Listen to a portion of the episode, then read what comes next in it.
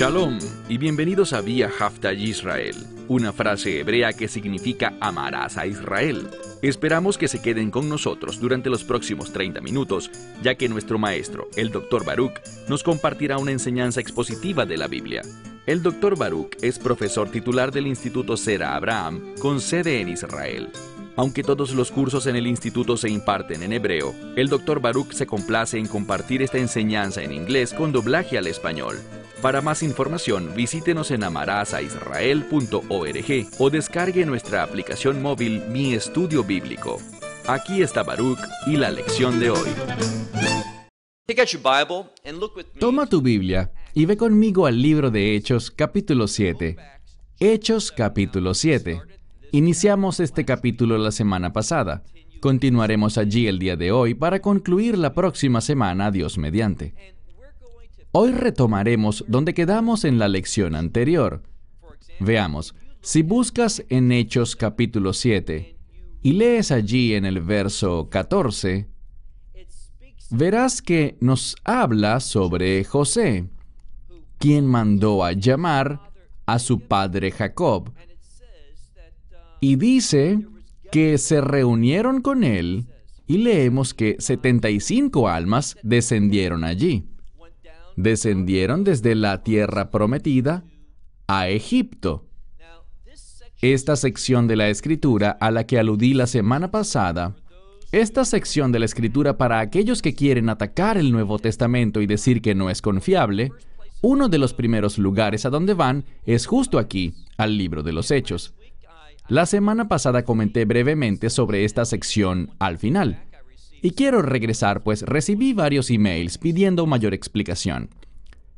Sabemos que si vemos, por ejemplo, al libro de Génesis y vamos a ese lugar que Esteban está citando, tenemos un problema, ¿no es así? Porque la Torá dice 70, pero Estefanos dice 75. Y recuerden lo que compartimos. Hay palabras que debemos conocer una es la Septuaginta. La Septuaginta viene de una palabra griega que significa 70, porque fueron 70 escribas quienes copiaron la Torá. Y la tradición dice, y esta es una tradición del judaísmo, que cuando ellos terminaron de copiar la Torá, estas 70 personas que lo hicieron por separado, pusieron sus manuscritos juntos y los compararon. Y la tradición judía dice que eran idénticos los unos de los otros. Esto tuvo como fin asegurar que la traducción de la Septuaginta del hebreo al griego para la Torá, los primeros cinco libros, fue inspirada por Dios. Si eso es cierto, y es lo que dice el judaísmo, entonces tenemos un problema, porque si miras los textos masoréticos, vemos que se mencionan 70 personas, pero cuando miramos la Septuaginta, dice 75. ¿Qué nos muestra esto? Bien, si creemos la tradición judía, hay un problema. Eso significaría que el texto masorético, el texto que representa hoy día la mayor autoridad como Biblia hebrea para el judaísmo, bien, él tendría problemas. ¿Qué más sabemos? Sabemos que cuando vamos a los rollos del Mar Muerto, que son textos hebreos que datan de aproximadamente unos 700 hasta 1000 años antes del texto masorético, existen diferencias entre el texto masorético y los rollos del Mar Muerto. Lo que compartí con ustedes fue que cuando comparamos esas diferencias, encontramos que las diferencias entre el texto masorético y los rollos del Mar Muerto, cuando miramos esas diferencias, encontramos que la Septuaginta abrumadoramente se iguala a los rollos del Mar Muerto y no al texto masorético. Cuando el Nuevo Testamento cita al Antiguo Testamento, ellos citan la Septuaginta, tanto para la Torá, pero también para otros escritos. Hubo libros adicionales, obviamente, los libros de los profetas, también el Tuvim, los escritos, que fueron traducidos posteriormente del hebreo al griego. Y existió un acuerdo, digamos un acuerdo general, en torno a la Septuaginta para toda la Biblia hebrea. Y esta es la que los autores del Nuevo Testamento están usando. Para nuestra discusión hoy, solo la Torah es relevante. Encontramos que hay una diferencia y les expliqué que cuando miras la Septuaginta, encuentras que hay un verso que no aparece en el texto masorético. Y es que José no solo tenía dos hijos, sino que como comentábamos, la Septuaginta, al igual que los rollos del Mar Muerto, dice que él tuvo nueve hijos, nacidos en Egipto, lo que representa cuántas personas más? Siete personas más. Siendo así, tú me dirías, bien, entonces debería decir que fueron 77 personas y no 75, si todos esos hijos son incluidos. Y tienes razón, pero la Septuaginta no contó a Jacob, porque dice que él descendió y 75 almas, él no estaba incluido allí, ni tampoco José, porque él ya se encontraba allí. Si cuentas de esta manera, no tendrás 77, sino 75. Lo que es muy interesante de notar es que estas 75 almas que descendieron a Egipto, ¿qué sabemos de ellos? Que descendieron a Egipto con el propósito de ser exiliados. Permanecieron allí 400 años o 430 para ser exactos. Y si vamos, por ejemplo, al libro de Lucas y miramos la genealogía de Lucas para el Mesías, descubrimos allí que hay 75 nombres, 75 generaciones. En realidad son 77, pero si no cuentas a Dios, ni cuentas al Mesías, así como no cuentas a Jacob, ni al hijo de Jacob, a José, es sorprendente cómo el Evangelio de Lucas sigue de una manera muy simbólica la misma tradición de la Torá, ese número 75. Es solo cuando entiendes correctamente estas diferencias y las bases para estas diferencias y ves cómo ellas son reflejadas en el nuevo pacto, que descubres que la revelación del nuevo pacto es incluso mejor que los textos masoréticos. Y es aquí donde vemos esta misma revelación que encontramos atestiguada en los rollos del Mar Muerto, y que son lo más cercano que tenemos a los manuscritos originales. Les comenté que esta escritura, esta sección de la escritura, Hechos 7, siempre es uno de los lugares favoritos para quienes pretenden desacreditar el Nuevo Testamento. Ellos ven problemas con la diferencia entre 70 y 75, pero miren algo más. Verso 15. Y Jacob descendió a Egipto, y él y nuestros padres murieron. ¿A quién se refiere con nuestros padres? No solo significa los patriarcas, sino que es más preciso porque Abraham no descendió con Jacob. Isaac tampoco descendió con Jacob. Todos ellos fueron sepultados en Maraja Macpelá, en Hebrón. Así que cuando habla aquí de nuestros padres, está hablando sobre las doce tribus, los doce hijos de Jacob. Ellos descendieron y también del mismo modo que el cuerpo de José fue trasladado, quizás otros fueron trasladados con él, estos patriarcas o líderes, y fueron sepultados en la tierra, quizás muchos de ellos, cerca de José, en Shem o Siquem. ¿Por qué lo digo? Mira ahora el siguiente verso, el 16. Y ellos fueron transferidos, esta es una de las maneras de traducir esta palabra, metatífani, que significa colocar algo junto, colocar una cosa junto a otra. Entonces ellos fueron colocados juntos, fueron transferidos, es otra manera de traducirlo, y fueron transferidos a Siquem, y fueron puestos en el sepulcro. Fueron colocados en la tumba que Abraham compró a precio de plata o con su dinero de los hijos de Emor de Siquem. Aquí hay un problema. Este es otro problema famoso que a la gente le gusta mencionar. Y tiene una solución muy simple. Muchas personas ven la palabra padres y piensan en los patriarcas. Y les digo, esperen un segundo. Abraham compró, como lo explicamos en el estudio de Génesis, él compró una parcela de tierra llamada Marat Hamachpelah, donde sepultó a Sara y donde él mismo fue sepultado, también Rebeca e Isaac, y también Jacob y Lea. Está en Hebrón. Pero él la compró de los hijos de Het, de un individuo llamado Efrón, no de quienes vemos aquí. Entonces tenemos un problema. Bien, él nos está refiriendo a esa transacción.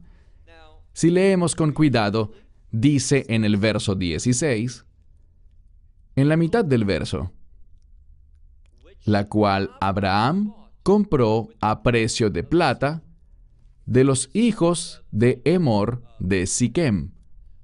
Bien, si ves por ejemplo en Josué 24:32, allí se habla sobre una parcela de tierra que fue comprada de Emor como un sepulcro. Pero aquí está el problema. Jacob, en el libro de Josué dice que Jacob la compró y no Abraham, porque ellos quieren decir que el error es que es en Hebrón y que no fue comprada a Emor sino a Efrón. Ese es su argumento. Pero el problema y lo que me desagrada de esto es la falta de sinceridad. Cuando defiendes algo solo con el fin de cumplir tus propósitos, ignorando lo que está escrito en otras partes. Porque los problemas que tenemos en el Nuevo Testamento, estos problemas textuales, adivina qué, estos mismos problemas, quizás con historias diferentes o personajes distintos, pero el mismo tipo de problemas también se presentan a lo largo del Antiguo Testamento. Y los rabinos tienen toda clase de respuestas interesantes, muchas de las cuales me gustan y en las cuales creo. Pero ellos usan un formato y una metodología y argumentos con el fin de lidiar con estas diferencias, y eso está bien. Pero cuando se trata del Nuevo Testamento, nada de esas metodologías, nada de esos recursos son permitidos para revisar estas diferencias. Déjenme darles un ejemplo. Yo creo totalmente que estamos hablando del lugar que Jacob compró de Emor en Siquem, el mismo sepulcro en el que José fue sepultado, como lo atestigua Josué. Así que el error es que Abraham se menciona aquí y no Jacob, que es quien aparece en la Torá. Pero esto es lo que debemos entender. Cualquier erudito judío del Nuevo Testamento sabe esto. Es muy común que la gente haga algo en representación de un ser querido que murió. Vemos esto todo el tiempo en el judaísmo. Aliaha Neshema y Luija Neshema, levantar el alma. Yo no estoy de acuerdo con esa metodología o ese propósito. La Biblia dice que está establecido que el hombre muera una vez y luego el juicio. Yo no puedo hacer algo que impacte favorablemente a alguien que ya ha muerto. No puedo cambiar su destino con respecto a dónde pasará la eternidad. Pero, esto es lo que dice el judaísmo. Debido al respeto, muchas veces la gente hará algo en nombre de alguien más. Y vemos en el libro de Génesis que, por ejemplo, Isaac, él fue a lugares donde había ido Abraham. ¿Y qué hizo? Él redimió la tierra. ¿Qué significa eso? Que él compró nuevamente, él reclamó, tomó su rol de dueño, y eso es exactamente lo que Jacob estaba haciendo. Él compró la tierra que ya Abraham había comprado. No es un problema de ninguna manera o simplemente Él lo hizo en el nombre de Abraham. Así que tenemos dos posibilidades. O bien la redimió o la compró en nombre de Abraham. Y esto está siendo aceptado y revelado en el libro de los Hechos. Pero existen numerosas explicaciones, explicaciones que son tan buenas, si no mejores, que muchas de las dificultades similares que los rabinos señalan sobre el Antiguo Testamento. Lo que no me agrada es que algunos van a un libro, un libro escrito por creyentes, que trata sobre respuestas para dificultades bíblicas, y ellos están de acuerdo con respecto a lo que dice sobre el Antiguo Testamento, y afirman que ellas son explicaciones legítimas, razonables, pero luego ignoran las mismas explicaciones razonables para el Nuevo Testamento. ¿Y qué hacen? Simplemente exponen las dificultades y las dejan allí. Eso no es actuar con integridad. Eso no es honestidad. Eso está mal. Debemos ser justos. Así que, leemos aquí. Mira de nuevo el verso 16. Y ellos fueron transferidos a Siquem y fueron puestos en el sepulcro que Abraham, en el que él, a precio completo, compró de los hijos de Emor en Siquem verso 17. Y en la medida que el tiempo de la promesa llegaba o se acercaba, dice, Dios juró a Abraham, ¿y qué pasó? Que el pueblo sobre el que Dios había jurado a Abraham, lo que le dijo que haría cuando llegara el momento de cumplirse la promesa, leemos que el pueblo, el pueblo judío, creció y se multiplicó en Egipto. Y leemos que se levantó otro rey que no conocía a José. Este es un gran ejemplo del Nuevo Testamento siendo una solución para las dificultades del Antiguo Testamento. Les daré un ejemplo, y es el pasaje que estudiamos justo aquí un rey se levantó en Egipto que no conocía a José. Tradicionalmente, en el judaísmo, y cuando digo tradicionalmente me refiero a un vasto número de eruditos en el judaísmo, dirán que es el mismo faraón, el mismo rey, pero que ahora actúa diferente porque olvidó, ignoró o rechazó a José, es decir, no lo conozco, está muerto, no sé nada sobre él, y no actuó a la luz de lo que José le había enseñado, el mismo rey. Esa es una de las explicaciones del texto, pero descubrimos aquí que esto no puede ser, porque cuando leemos el pasaje dice, Basilus heteros. Heteros significa diferente. Así que tenemos aquí un rey diferente, no solo que actúa diferente, sino que tiene que ser una persona diferente. Entonces, un rey diferente se levantó, el cual no conocía a José, y dice que éste, usando de astucia, la palabra tiene una connotación de sabiduría en ella, pero también tiene un sentido de subyugar algo. Entonces, él actuó sabiamente, pero de manera deshonesta. Algunas Biblias lo traducen como malicia o como quiera que lo traduzcan, pero tiene que ver con una forma engañosa de actuar, con mucha inteligencia. Muchas veces sucede que entrevistan a personas en la prisión. Son gente que ha cometido robos o delitos de estafa. Y algunas veces son personas muy inteligentes que utilizan la sabiduría que tienen para propósitos deshonestos y oscuros.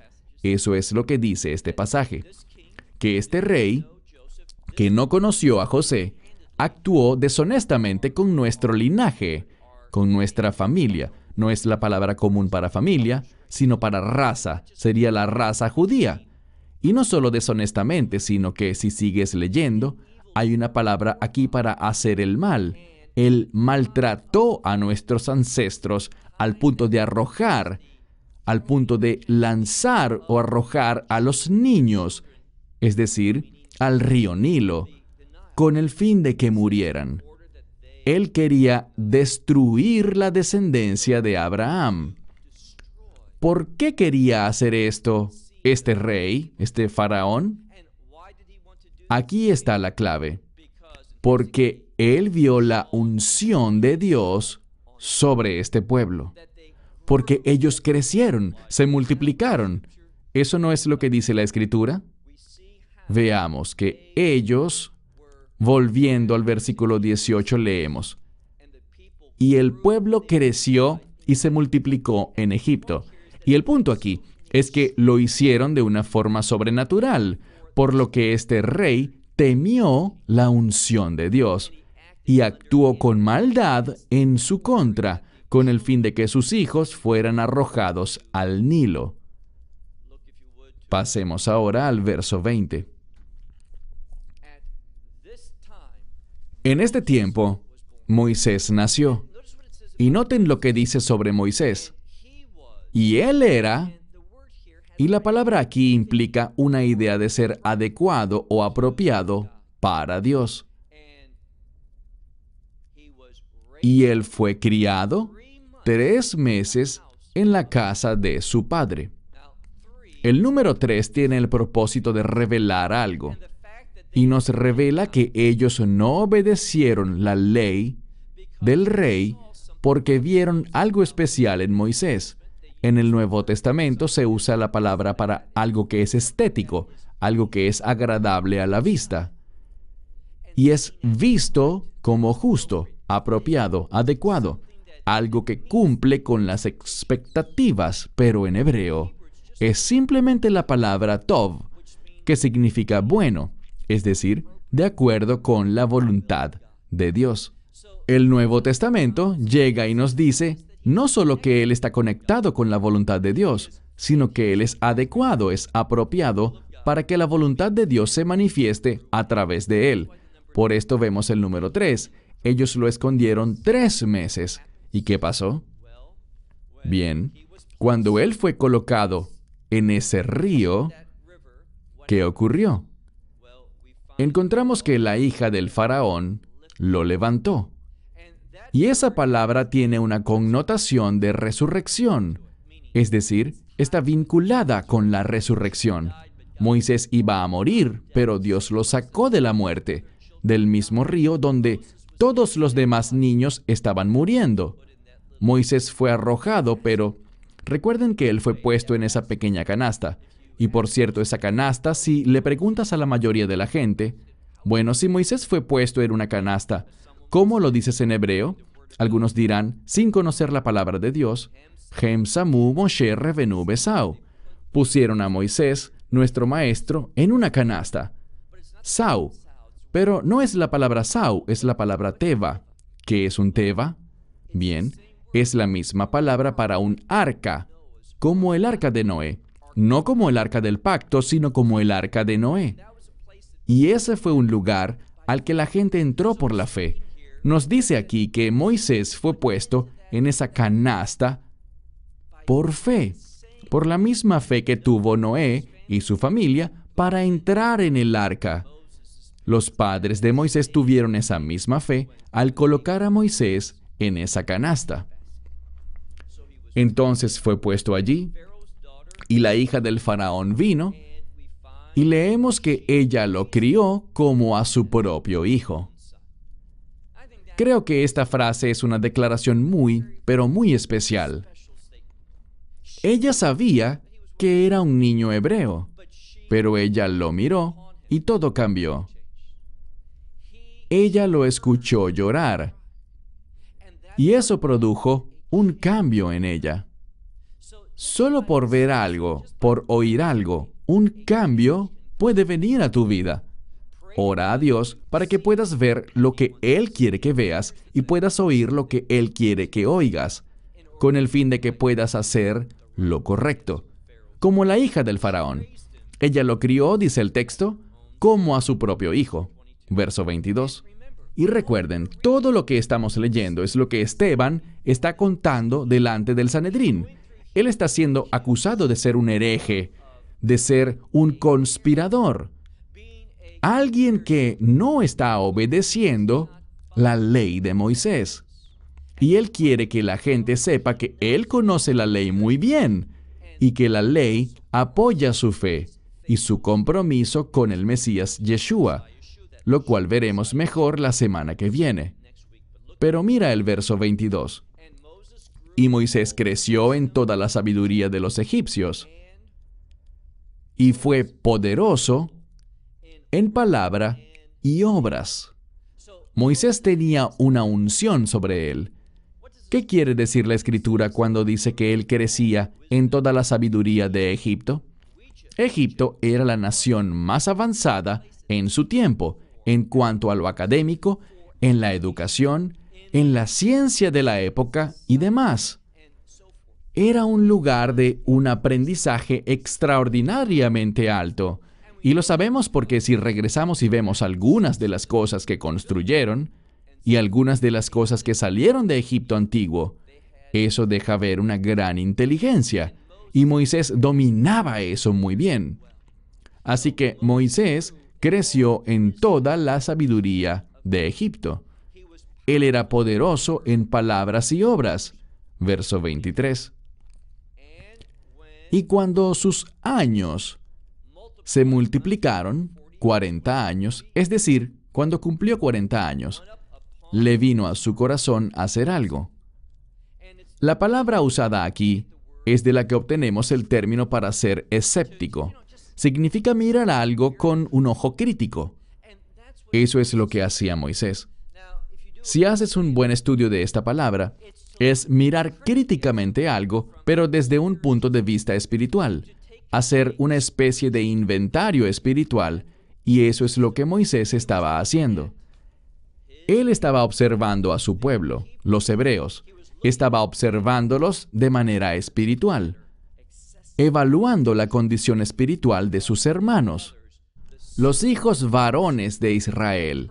Y este término es muy importante, hijos varones, porque los hijos varones se relacionan, y quizás tu Biblia diga solo hijos, pero es la palabra hijos varones, es decir, herederos.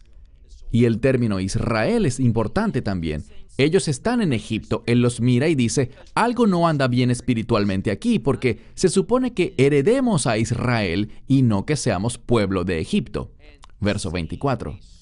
Y viendo a cierto hombre comportándose como injustamente o con injurias, Él lo defendió y básicamente dice que cometió venganza. Vengó a aquel que estaba siendo oprimido. ¿Y qué hizo? Bien, dice que este israelita estaba siendo oprimido por un egipcio. Y dice que él golpeó o hirió al egipcio. Verso 25. Moisés sabía que había un llamado sobre su vida y él tenía la edad de 40 años, recuerden que el 40 es un número para transición, cambios. Debemos esperar algo diferente cuando el número 40 aparece.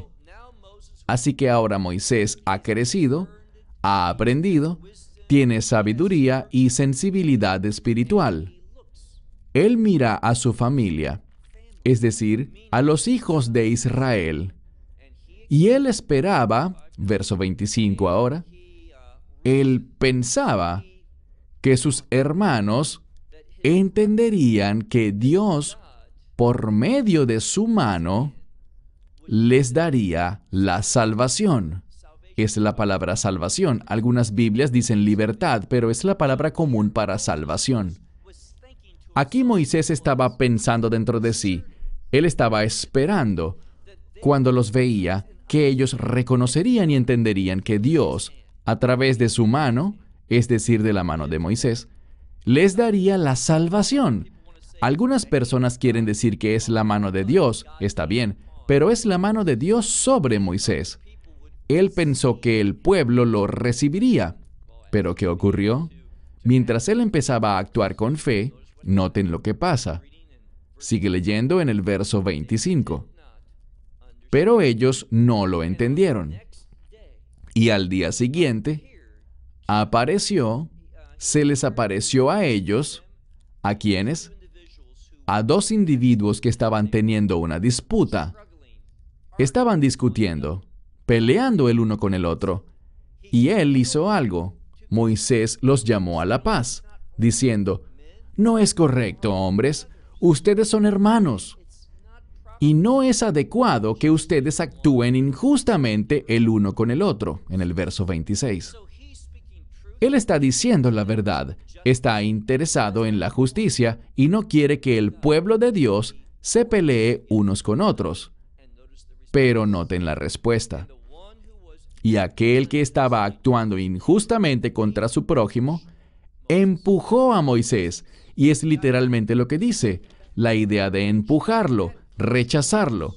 Y ese empujón fue un acto muy significativo que representa a Israel en este tiempo, porque ellos rechazarían, empujarían a Moisés.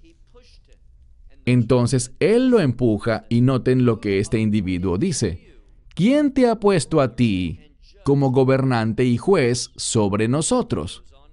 Y continúa y dice, ¿quieres matarme a mí? Y la idea aquí es, en el mismo lugar en el que mataste al egipcio. Moisés sí mató al egipcio, y si recuerdas lo que dice el texto, Moisés hizo algo.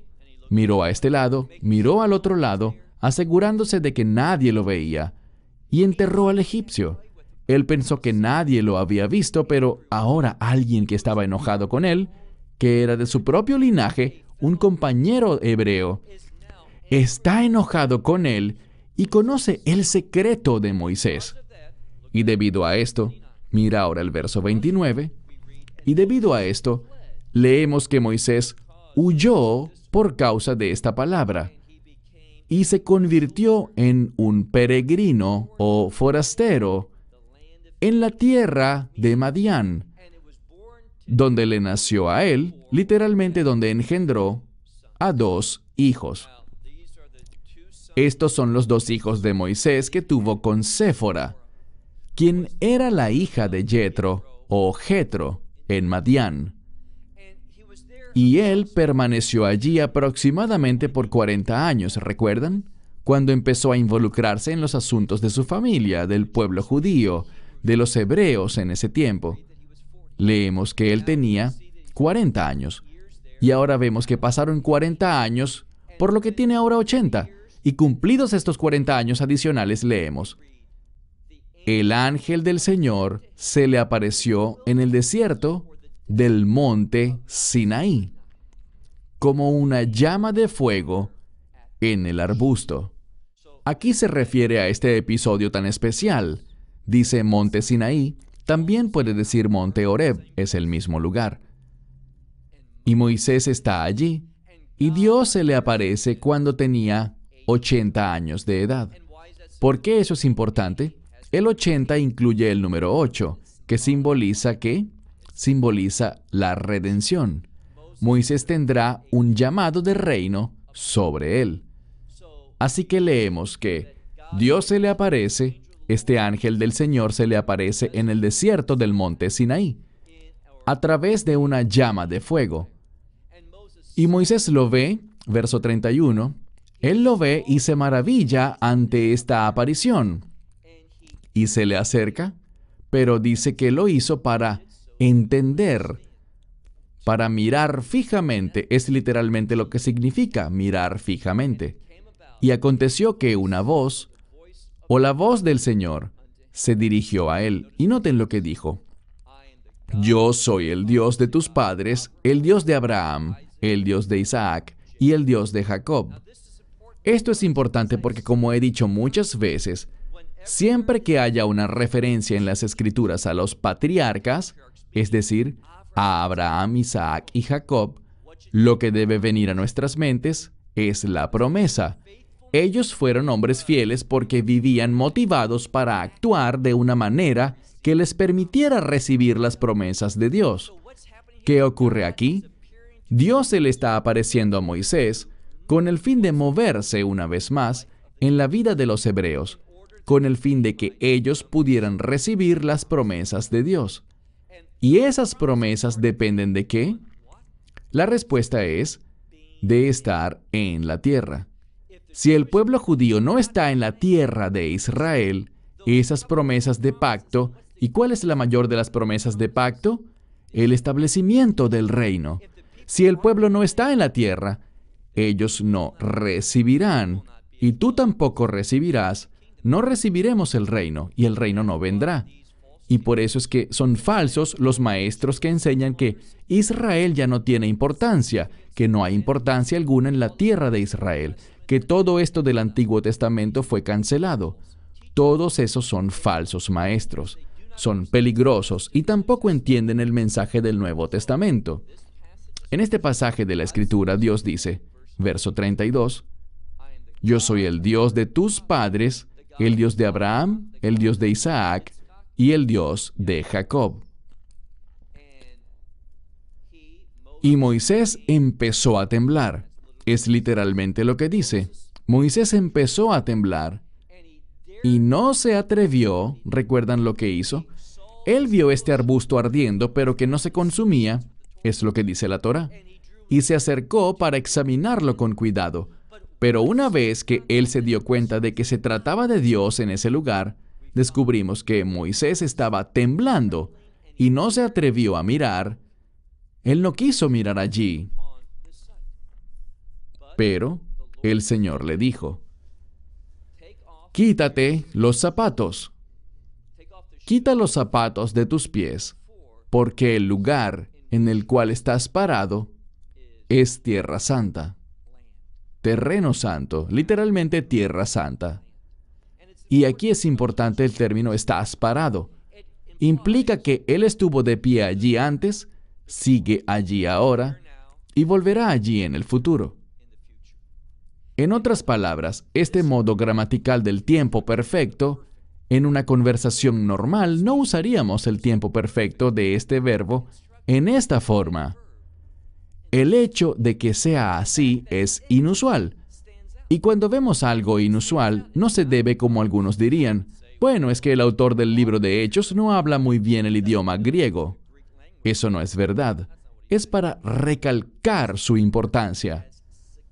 Así que, estás parado. Te has parado, sigues de pie y te pararás en el futuro, en esta tierra santa.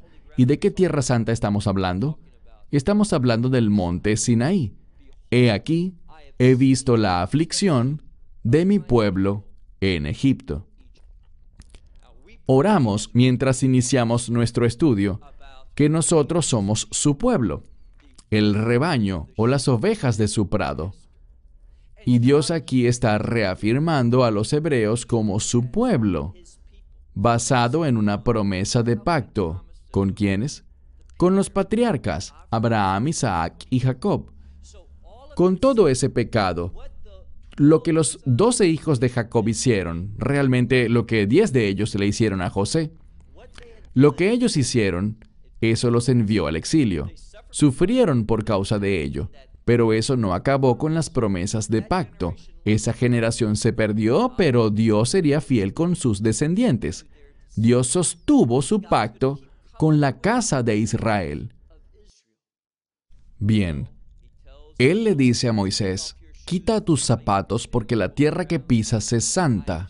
Y he visto, verso 34, he visto la aflicción de mi pueblo en Egipto, y he oído sus gemidos, y he descendido para librarlos. Ahora ven, pues te enviaré a Egipto. Sabemos que Moisés si lees este relato en el libro de Éxodo, Moisés no quería volver a Egipto. Él le tenía temor a ese lugar porque pensaba que si volvía allí, lo matarían. Una de las cosas que estaré enseñando cuando lleguemos a Hechos capítulo 18, dentro de unas semanas o meses después de esta grabación, en ese pasaje, a Pablo se le dice, no temas. En otras palabras, si quieres ser un gran siervo de Dios, tienes que aprender a vencer el temor. Entonces Dios hablando aquí le dice a Moisés, He aquí la aflicción de mi pueblo en Egipto, he visto, y sus gemidos he escuchado. He descendido para liberarlos. Ahora ven, pues te enviaré a Egipto. Verso 35. Y a este Moisés ellos rechazaron diciendo, ¿quién te designó a ti como gobernante y juez? A este Dios envió para ser gobernante Y vemos un cambio de término. Redentor. Por la mano del ángel. El ángel que se le apareció en el arbusto. La respuesta es, la gente decía, ¿quién te designó a ti? Y un ángel vino, por medio de ese ángel Dios designó a Moisés para ser no solo el líder, sino el redentor. Vimos ese cambio de palabras, de juez a redentor. ¿Qué aprendemos de allí? Bien, un juez con frecuencia es una palabra que trae a nuestra mente condenación. Pero un redentor es aquel que nos saca de la condenación y nos restaura de vuelta al propósito, a la voluntad, a los planes buenos de Dios y a sus promesas. Y esto es lo que Moisés nos presagia. ¿Por qué lo digo? Debes poner atención a cómo se desenvuelve la escritura. Sigue leyendo verso 36. Este lo sacó haciendo maravillas y señales en la tierra de Egipto, y en el Mar Rojo, y en el desierto, por 40 años. Así que este está testificando. ¿Y cuál es el propósito de esta salida? ¿Cuál es el propósito de este testimonio con señales y maravillas que se hicieron por 40 años? Que ellos puedan ser cambiados transferidos de una experiencia de desierto para experimentar la tierra prometida. Y cuando seguimos leyendo, noten lo que ocurre. Verso 37. Por cierto, el verso 37 será nuestro último verso hoy. Y allí se cita una profecía muy importante del libro de Génesis, una profecía mesiánica, todos la conocemos. Este, Moisés, dijo a los hijos de Israel entonces este Moisés le dijo a los hijos de Israel,